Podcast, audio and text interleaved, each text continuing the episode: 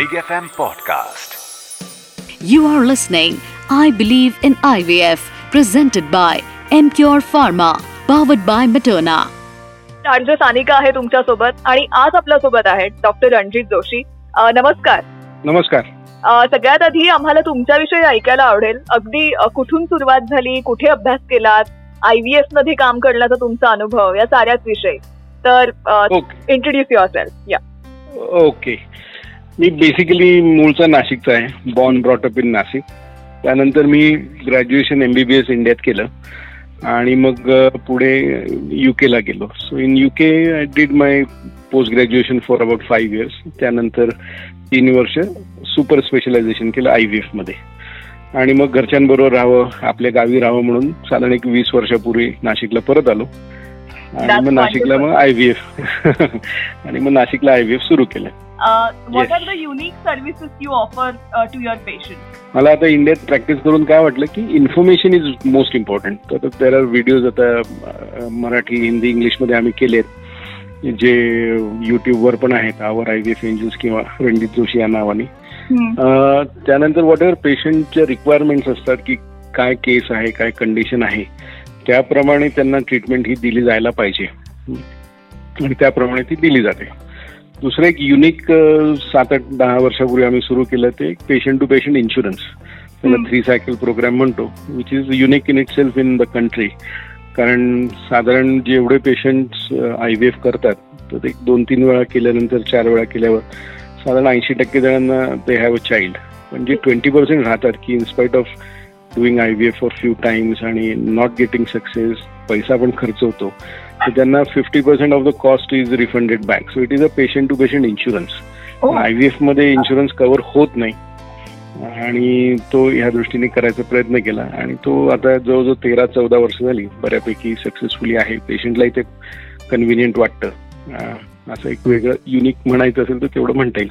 So can you please explain us what is IVF? What was the most challenging case you have ca- came across? So एक overall journey of uh, IVF.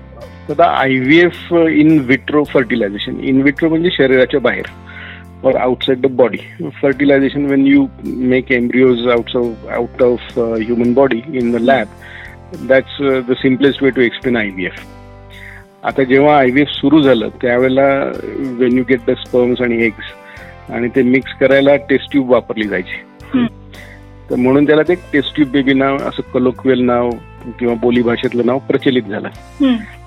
period of time, the test tubes have been replaced by dish. पण आता कोणी त्याला dish baby म्हणत नाही तर test tube baby नाव continue आहे.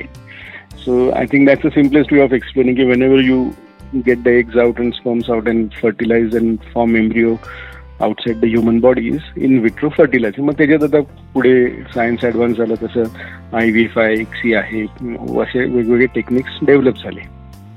Uh, आता- what about challenging cases कशा असतात याबद्दल चॅलेंजिंग चॅलेंजिंग केसेस बऱ्याच असतात कारण बेसिकली काय फर्टिलिटी होण्याकरता there are four factors sperms eggs uterus आणि फेलोपियन ट्यूब्स आणि जेव्हा कोणाला प्रेग्नन्सी होत नाही तर one is investigating all these factors आणि मग आपल्याला कळतं. आता what other question you asked is की what is the most challenging case I remember तर बऱ्याच आहेत तशातलं. पण एक जी आता टॉप ऑफ द हेड येते की I saw this young patient about twenty nine year old त्यावेळेला म्हणजे आता त्याला एक बारा चौदा वर्ष झाली.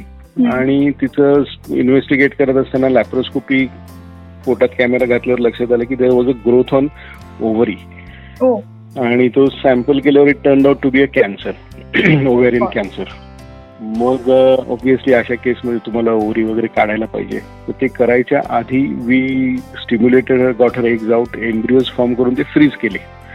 आणि त्यानंतर शी अंडरवेंट सर्जरी जिथे त्याच्या दोन्ही ओव्हरीज काढल्या गेल्या बाकी जे गोष्टी केल्या. युट्रस वॉज कन्झर्व गर्भपिशवी ठेवली होती. आणि then she went through chemotherapy आणि पाच सहा वर्षानंतर जेव्हा कॅन्सर सर्जन एक्सपर्ट्सनी वगैरे सांगितलं की she is all clear now मग त्यानंतर आम्ही ते एम्ब्रिओज थॉ केले.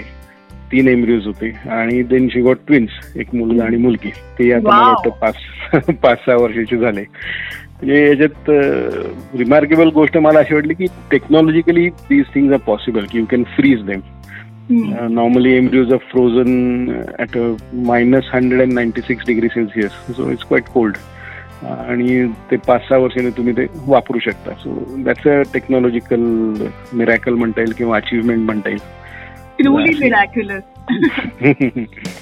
You were listening I Believe in IVF. It's not only a campaign but a movement.